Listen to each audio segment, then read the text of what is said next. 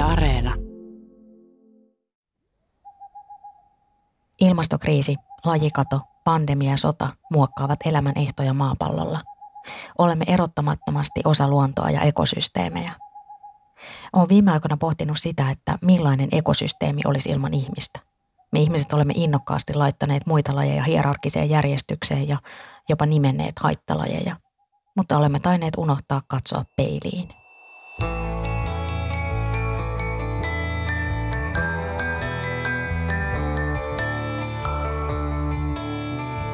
Mä olen Satu Kivelä. Kuuntelet Havaintoja ihmisestä -ohjelmaa, jossa selvitän yhteiskunnallisten ilmiöiden mysteerejä. Unohtamatta normeja ja rakenteita, jotka meidän ihmisten käytökseen vaikuttavat. Kiva, että oot mukana. Tiesitkö, että maan kiertoradalla ja syvänmeren haudoissa kiertää ihmisen jättämiä jälkiä jätteiden ja kemikaalien muodossa? Me ei olla taidottu sittenkään ihan vielä kunnolla tajuta, kuinka syvällisesti ihmislaji on osa ekosysteemiä. Ajatus luonnosta jona ihmisestä ja kulttuurista erillisenä kokonaisuutena pakenee jo arkiajattelua. Ajatellaan, että me ei ole ainoastaan muiden lajien ympäröimiä, vaan meissä asuu myös muita lajeja, mikrobeja. Jos ajatellaan homo sapiensin kehitystä, niin se ei ole kyllä millään tavalla kulkenut irrallaan kaikesta muusta evoluutiosta. Päinvastoin, että se on ollut vuorovaikutusta muiden lajien kanssa. Ja vielä enemmän se on ollut lisäksi vuorovaikutusta elottoman luonnon sekä luonnonvoimien kanssa. Ihmisen tarkastelemme irralla, irrallaan tuosta yhteydestä jää kyllä mun mielestäni hyvin kapeaksi ja puutteelliseksi. Ellen maailma järkkyy, kun hänen mummonsa Ahku kuolee. Taiteilija nimeltään Elle on Halla-Helle.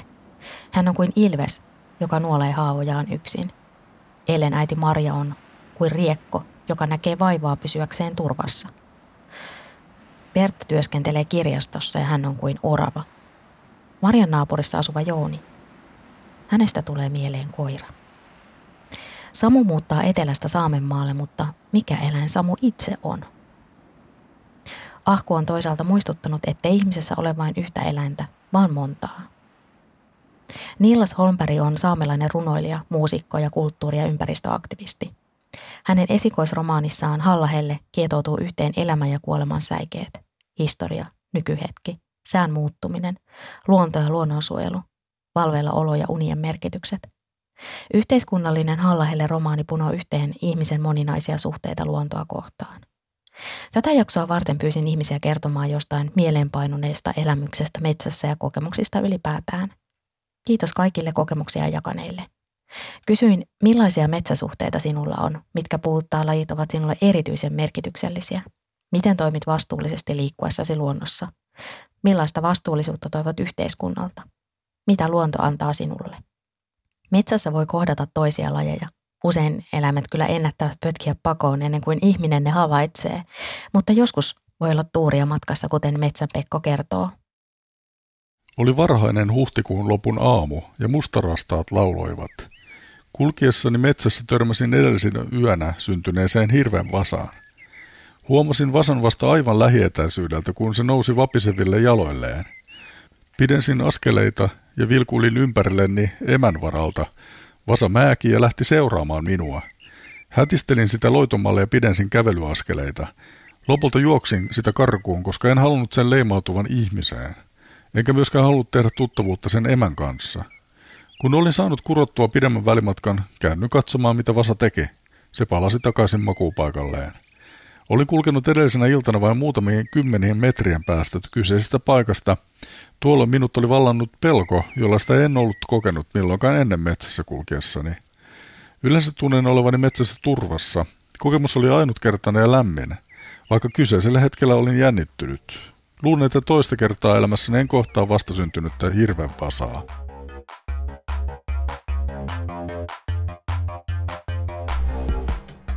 Luen Suomen ympäristöhistorian tuhatseitsemänsataaluvulta nykyaikaa kirjaa.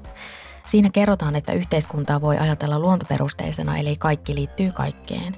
Kirjan ovat toimittaneet Esa Ruuskanen, Paula Schönek ja Kari Väyrynen. Ympäristöhistoriassa tarkastellaan ihmisten, kulttuurien, yhteiskuntien, talouden, luonnon ja ilmaston toisiinsa kytkeytyviä säikeitä tietyssä ajassa ja paikassa.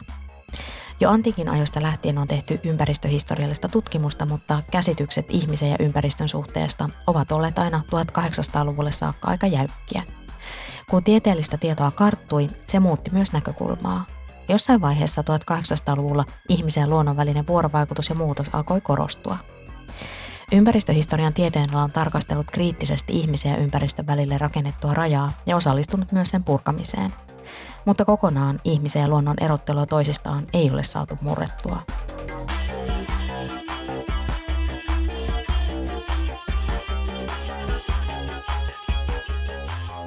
Useat tutkijat ovat korostaneet, että monimutkaiset globaalit ja toisensa kietoutuvien ongelmien ratkaiseminen edellyttää systeemistä ymmärrystä ja ajattelua. Mutta miksi edelleen ajatus ihmisestä, ainakin luonnosta erillisenä, on olemassa ainakin osittain? Kysymykseen vastaa yliopistotutkija Esa Ruuskanen. Varmaan aika monia asioitahan siellä on, että osa korostaa kristinuskoa, tosin siihen liittyy myös sitten tilanhoitoisperiaate, että se ei yksi, yksi oikosti voida sanoa, että kaikki johtuu kristinuskosta, että, että varmaan talous, talous on sinne tulee sitten, että sen, sen ympärille on rakentunut erilaisia ideologioita, että ihminen on alkanut sitten hyvin, hyvinkin tuota, ahneesti, ahnaasti, ahnaasti tota, ottamaan käyttöön erilaisia nä- näkemänsä luonnon resurssina ja oikeuttanut tästä milloin milläkin, milläkin katsantokannoilla, että on sitten haettu kristinuskosta vaikka, vaikka sitten sitä tukea sille, että tämähän on meille luotu tai voisihan sitä Raamatusta löytää muutakin, muunkinlaisia kohtia, mutta tätä on haluttu korostaa. Ja sitten, sitten myöhemmin, sit kun uskonnon merkitys vähenee, niin sit sitä on haettu jonain, että Ehkä, ehkä sitä on tehty jollain tavalla, niin kuin, sitä ei ole vain jostain kumman syystä kyseenalaistettu. Ainahan näitä on löytynyt, jotka on kyseenalaistanut, mutta se on kuitenkin valtavirta on kulkenut siinä, että näin täytyyhän meidän näin tehdä ja sillä saadaan ihmisille hyvinvointia ja vaurautta ja varallisuutta. Ja vaikea sieltä yhtä, yhtä tekijää löytää, mutta varmaan, varmaan jollain tavalla ihmisen taloudelliset pyrkimykset ja pyrinnöt sieltä löytyy kyllä hyvin, hyvin vahvasti taustalta. Nimimerkki Metsänpekolle Haapa on eräänlainen metsänjätti. Minun on vaikea nimetä vain yhtä itselleni erityisen tärkeää puuta tai puulajia. Rakastan Haavan havinaa kesäisessä illassa. Siitä tulee mieleen lapsuuden kesät. Lisäksi Haapa on monipuolinen ja aivan liian vähän arvostettu puulaji. Haapaa voi hyödyntää aina rakentamisesta sisustamiseen tai vaikka veneen veistoon. Sen pehmeä pinta on lyömätön laudemateriaali ja siitä saisi vaikka hienon savusaunan. Ja puuna se on kaunis, jopa jylhä metsän jätti, mikäli se saa vapaana kasvaa.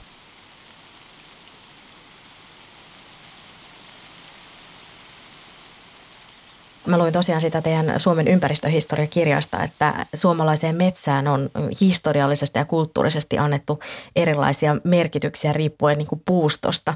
Niin tää onkin aika kiinnostavaa, että millaisiksi siinä kontekstissa sitten näyttäytyy esimerkiksi lehtimetsät ja lehdot ja sitten taas niin kuin havumetsät ja, ja tämä tulee sitten, palautuu sitten vielä tällaiseen niin kuin, niin kuin hoivaan ja feminiinisyyteen ja, ja maskuliinisuuteen. Kertoisitko tästä vähän lisää? Tässä mennään jo aika kauas taaksepäin, että varmaan tuolla esihistoriallisella ajalla ja esimerkiksi lehtoihin liitettiin germaanissa, balttilaisessa, slaavilaisessa ja suomalais-ukrilaisessa kulttuurissa jotain pyhää.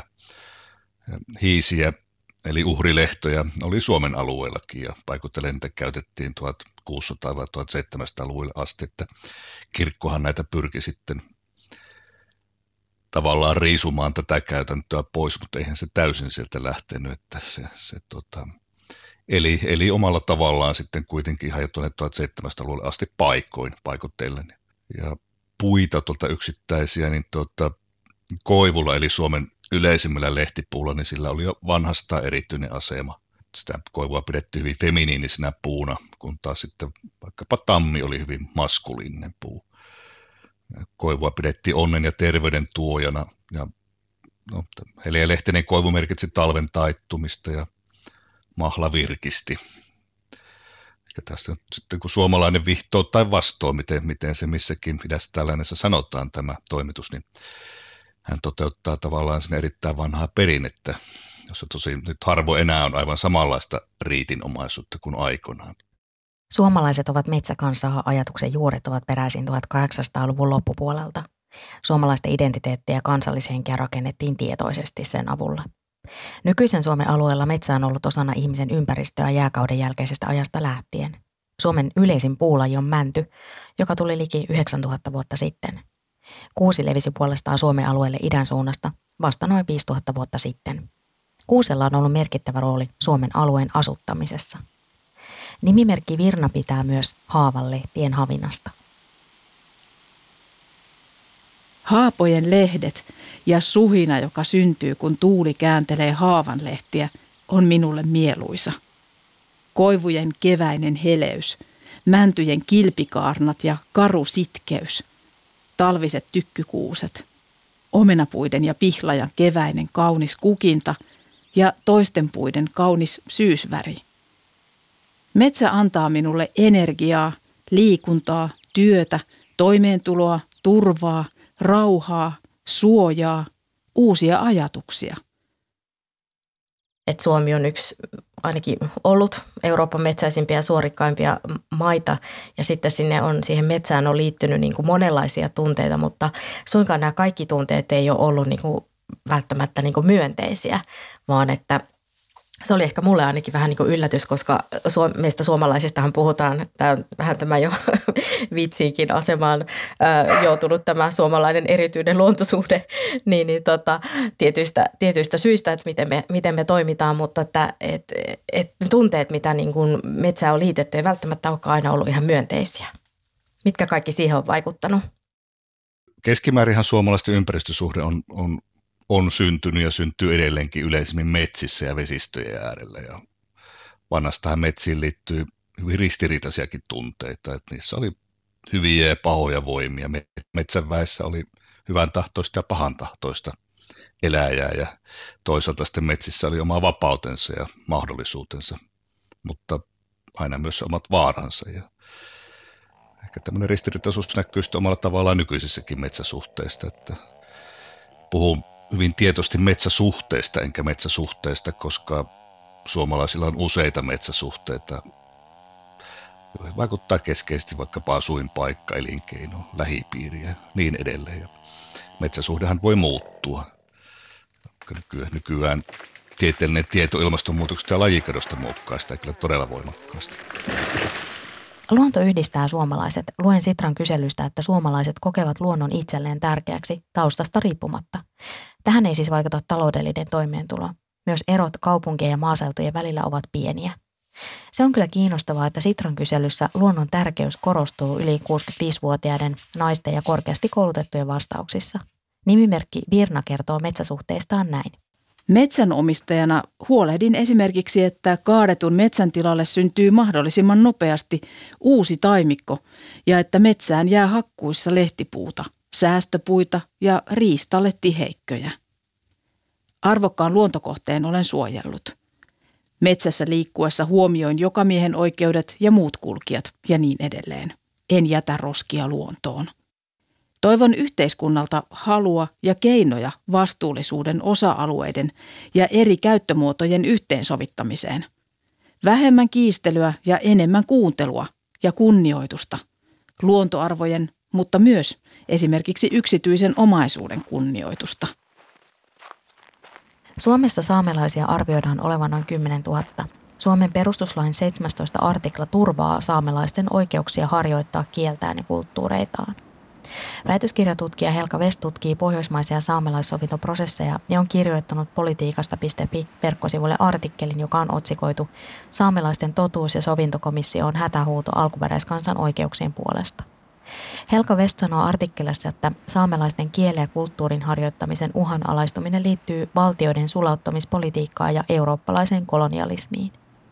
Juttuun on haastateltu myös saamelaiskäräjien puheenjohtaja Tuomas Aslak Juusoa.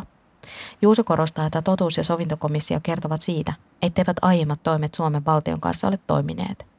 Juuson mukaan saamelaisten oikeuksien kannalta on välttämätöntä muuttaa syrjiviä rakenteita ja lopettaa assimilaatiopolitiikka. Myös Suomen ympäristöhistoria tuhatseitsemänsataaluvulta nykyaikaan kirjassa todetaan, ettei Suomen historia ole vapaa kolonialistisista käytännöistä. Kyllä tähän Lapin luonnonvarojen hallintaan, niin kyllä se voi sanoa, että on liittynyt kolonialistisia piirteitä. Ja yksi oma varmaan tiukat valtioiden välistä rajat oli saamelaisten elinkeinojen kannalta hyvinkin kolonialistisia. Ja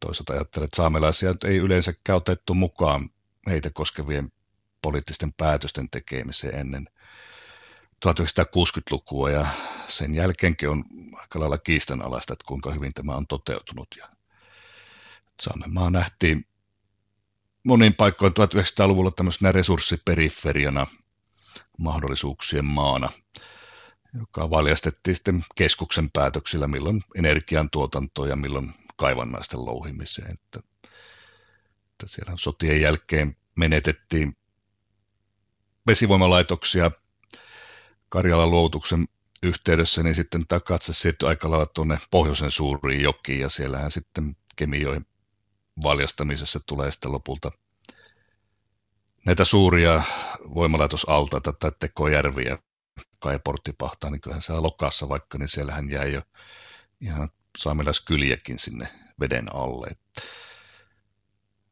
Totta varmaan hirvittävästi ole siellä sitten mukaan näihin neuvotteluihin otettu ja päätöksiin otettu, ja tuskinpä mitään hirveitä korvauksiakaan tullut. Et siellä, siellä kyllä siellä pohjoisessa, niin siellä on kyllä hyvin vasta tämmöinen ylisukupolvinen kokemus tälle, tälle hyödyntämiselle, jonka tavallaan ne merkit asetetaan aika lailla noissa keskuksissa. Että tätä vasten kyllä ymmärtää laajan vastuksen vaikkapa Käsivarren kaivossuunnitelmille tai Jäämeren radalle.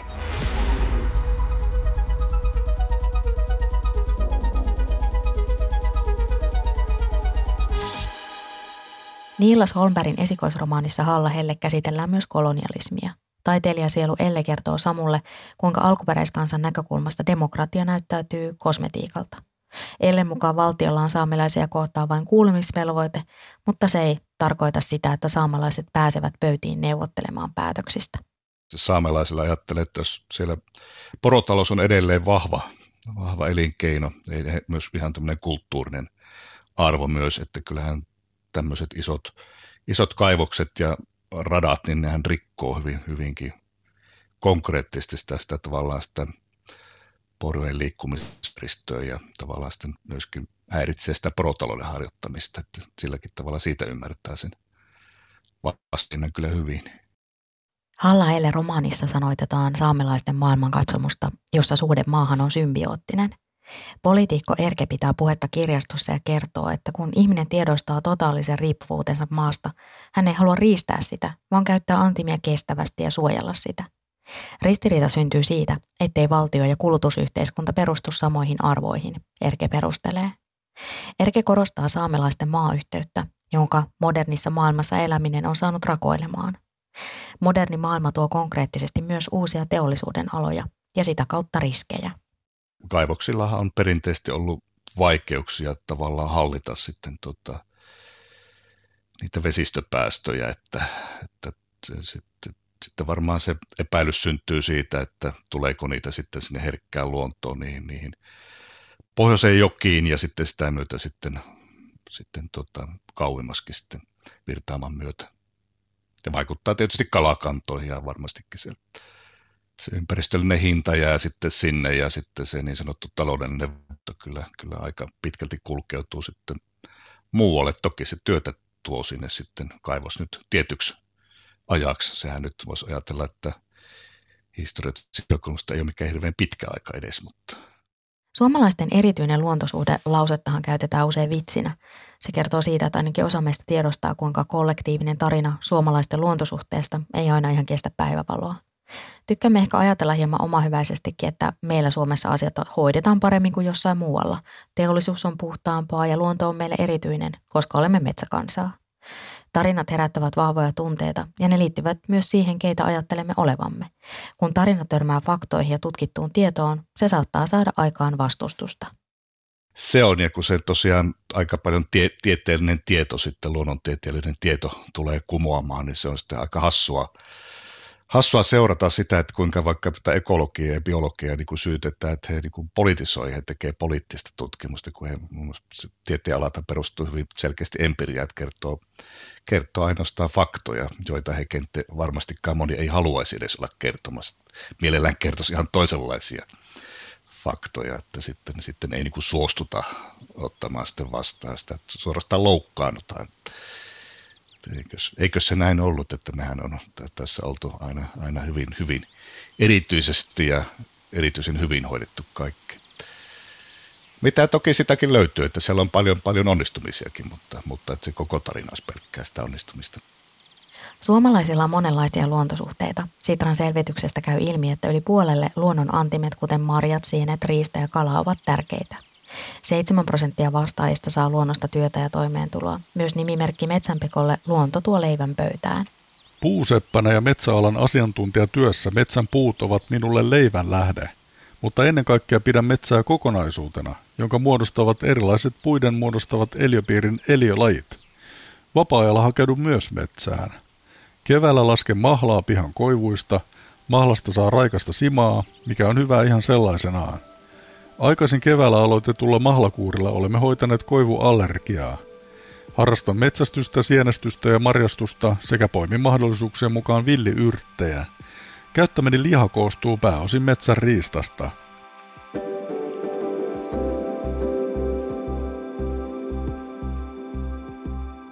Moni kokee saavansa luonnosta aineetonta hyvinvointia. Sitran suomalaisten luontosuhteiden kyselyyn osallistuneista yli puolet kertovat saavansa luonnosta mielenrauhaa, virkistystä ja energiaa. Aika moni vastaaja kertoo, että luonto auttaa palautumisessa ja rentoutumisessa. Suomalaisille lähiluonnossa liikkuminen ja luonnon havainnointi arjessa asutuksen keskellä on tärkeää. Ihminen on ristiriitainen laji. Monelle meistä luonto on tärkeä ja samaan aikaan meillä saattaa olla voimakas halu hallita ja muokata ympäristöä mieleiseksemme. Leikkaamista, kitkemistä, myrkyttämistä, polttamista ja rikkaruoheen hävittämistä esteettisen elämyksen tieltä. Tämä kaikki parturointi ja puuhastelu voi kuitenkin olla luonnon monimuotoisuuden kannalta haitallista. Ehkä toi tuommoinen nyliminen ja parturointi tuolla kotipihamailla ja pientareilla, niin kyllä sinne jollain tavalla tuntuu, että sinne niin kuin edelleenkin toteutetaan semmoista tuhatkuusisataa–tuhatseitsemänsataaluvun ihannetta, joka silloin oli enemmän tuolla ylimystön keskuudessa, että he, hehän laitatti, laittoi puutarhansa kyllä tasan tarkkaan semmoiseen muotoon, että siellä oli geometrisesti leikattuja puita ja pensaita ja ainoastaan ihmisen istuttamia kasveja ja nurmikko oli tasan tarkkaan kyllä leikattu sitten hyvinkin tuota, lyhyeksi.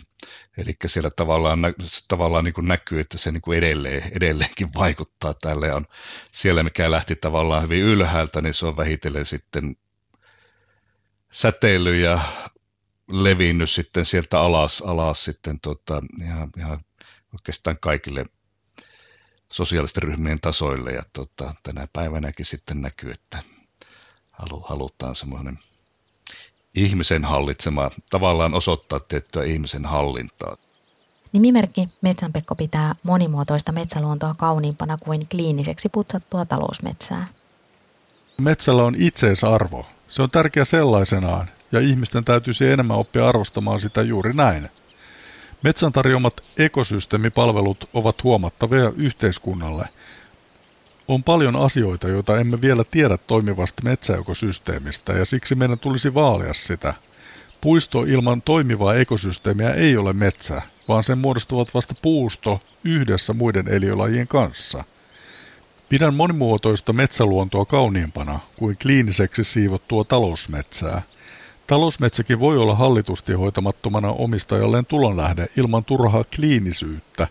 Tuota metsähygieniaa, jota menneinä vuosikymmeninä on kovin ihannoitu metsätaloudessa. Metsä on minulle olohuone, keittiö ja kirkko, sekä ehkä hieman myös työpaikka. Koko maapallon luonnontilasta on huolissaan liki kahdeksankymmentä prosenttia suomalaisista. Suomen luonnontilasta on huolissaan vain lähes kuusikymmentä prosenttia vastaajista. Luen Sitran selvityksestä, että luontokadon pysäyttämiseksi kuusikymmentäkaksi prosenttia vastaajista kertoo olevansa valmis muuttamaan kulutus- ja elämäntapojaan. On myös heitä, jotka eivät ole valmiita muutokseen. Ehkä t- tällä tieteen alalla niin tota, aika vaikea pysyä optimistina. Että en, en voi sanoa, että olisin mikään yletön optimisti, mutta mulla on hyvin, hyvin vahva toivo. toivo, semmoinen tietty radikaali toivo, toivo elää kyllä hyvin vahvasti, että se on historiassa muutos aina mahdollinen. Että varmaan varmaan tämmöinen metsien eksistentiaalinen arvostus, sehän on, on selkeästi kasvanut tässä ihan jo parina viime vuosikymmenenä ja jotenkin sitä odottaisi, että se kasvaa edelleen, kun useimmat ihmiset karistaa yltään tai ajatusta omasta erillisyydestä ja ainutlaatuisuudestaan ja ymmärtää sen, että kuinka tämä ihmisen oma olemassaolo on riippuvaista, riippuvaista hyvinvoivista metsistä tai hyvinvoivasta ympäristöstä, luonnosta. Ehkä se sitten loisi kannusteen kehittää myös metsätaloutta kestävämmäksi. Ja tässä että voisi ajatella, että avohakkuita tuskin enää sallitaan. Niille voi tulla seinä vastaan yksi oman kuluttajien paineesta ja varsin piankin. Ja tota, ehkä voisi ajatella, että yhä suurimpi osa lähiluontoa on, on suojeltu jollain tavalla. Kansallispuistot matkakohteena ovat kasvattaneet suosiotaan. Luen Metsähallituksen tutkimuksesta, että meno kansallispuistoon voi olla matkan ainoa syy. Kansallispuistojen suosio näkyy myös ihan kävijämäärissä. Viimeisten kahdenkymmenen vuoden aikana kansallispuistojen suosio on kasvanut miljoonasta neljään miljoonaan kävijään. Luonnon kiinnostavuuden kasvu, terveyden ja hyvinvoinnin tärkeys ja ympäristötietoisuus, näin summaa suosion syitä tutkimusprofessori Liisa Tyrväinen Luonnonvarakeskuksesta. Metsässä liikkuessaan nimimerkki Virna huomioi jokaisen oikeudet ja muut kulkijat, eikä jätä roskia luontoon. Joka kerta kun metsässä käy, saa elämyksiä. Mieleen jäänyt hyvin esimerkiksi puolukka- ja kävelyretkellä vastaan tullut karhu ja se, kun taimikossa satuimme nuoren hirven kanssa kohdakkain. Siinä katselimme hetken toisiamme. Metsät ovat maapallon keuhkot, mutta luonto ja sen ympäristöt ovat myös tapa olla olemassa ja elää. Halla-Helle romaanissa Elle vääntää rautalangasta etelästä Utsjoelle tulleelle Samulle, kuinka kokee turhautuvansa ihmisten hokemiin. Me ollaan kaikki yhtä, kun ei ymmärretä, mitä se itse asiassa tarkoittaa jokapäiväisessä arjessa. Elle on paikantanut ongelman ytimen siihen, että rajoituksia luonnon käyttämiseen laaditaan sellaisesta maailmankatsomuksesta käsin, jossa ihminen ei ole osa ekosysteemiä. Kun Sitra on tutkinut suomalaisten luontosuhteita, vastauksista käy ilmi, että lähiluonnossa liikkuminen ei ole suinkaan ainoa tärkeä puuha. Luonnon kohtaaminen luontokuvien kautta, kiinnostavan luontoon liittyvän tiedon oppiminen esimerkiksi tietokirjoista ja luontodokkareista koetaan tärkeiksi. Eri maiden luonnon kokeminen matkoilla on myös monille mieluisaa. Olen lukenut Yle Uutisten artikkelista, että Metsähallitus panostaa esteettömien palveluiden rakentamiseen. Se on hienoa, että myös pyörätuolilla liikkuva voi nauttia ainakin sellaisista kansallispuistoista, joissa saavutettavuus ja esteettömyys on huomioitu. Ympäristösuhteet voivat elämän aikana muuttua, kertoo yliopistotutkija Esa Ruuskanen Oulun yliopistosta. No ihan, ihan, ihan, ihan valtavasti, että oikeastaan ne aina on hyvin merkityksellisiä. Kun, kun menee metsään, niin ei koskaan kadu menneensä sinne. Siitä saa aina, aina, aina paljon kyllä sitten irti. Mutta se on varmaan muuttunut enemmän semmoiseksi, mitä se oli lapsena, että tavallaan hyvinkin herkästi pysähdyn seuraamaan muiden lajien elämää ja tavallaan sitten kysymään että itseltäni, että mitähän ne ajattelee ja minne ne on menossa ja niin edelleen. Että mä, mä en seuraa mielellään tuota lintuja, mutta mulla ei mun sävelkorva ole sitä tasoa, että mä pystyn niinku sen perusteella tuntemaan, mihin sitä lintujen lintujen tota, bongaaminen aika paljon perustus, että mä en, mä en ole siihen lähtenyt. Nautin vaan siitä, että on, on mitä lintuja onkaan ja mitä ääntä kuuluu, niin nautin siitä ilman yritystäkään tavallaan sitten bongata, että mikä laji siellä on kyseessä. Männyt huojuvat lempeästi keväisen tuulen kainalossa. Jossain kaukana tikka koputtaa puuta. Talitintti hyppelehtii puiden oksilla ja laulaa. Mitähän se mahtaa sanoa? Pian se jo pyrähtää toiselle oksalle. Joutsenten laulu kaikuu taivaan kannella. Ne lentelevät limittäin. Kuitenkin samaan tahtiin. Niin paljon ihmeteltävää. Niin paljon elämää. Kirjoitin runon keväisessä metsässä, jossa kaiken kauneus ja ihmeellisyys häkellyttää usein. Kiitos, että kuuntelit. Mä olen Satu Kivelä. Mitä ajatuksia jakso herätti? Lähetä palautetta havaintoja piste ihmisestä at yle piste fi. Moikka!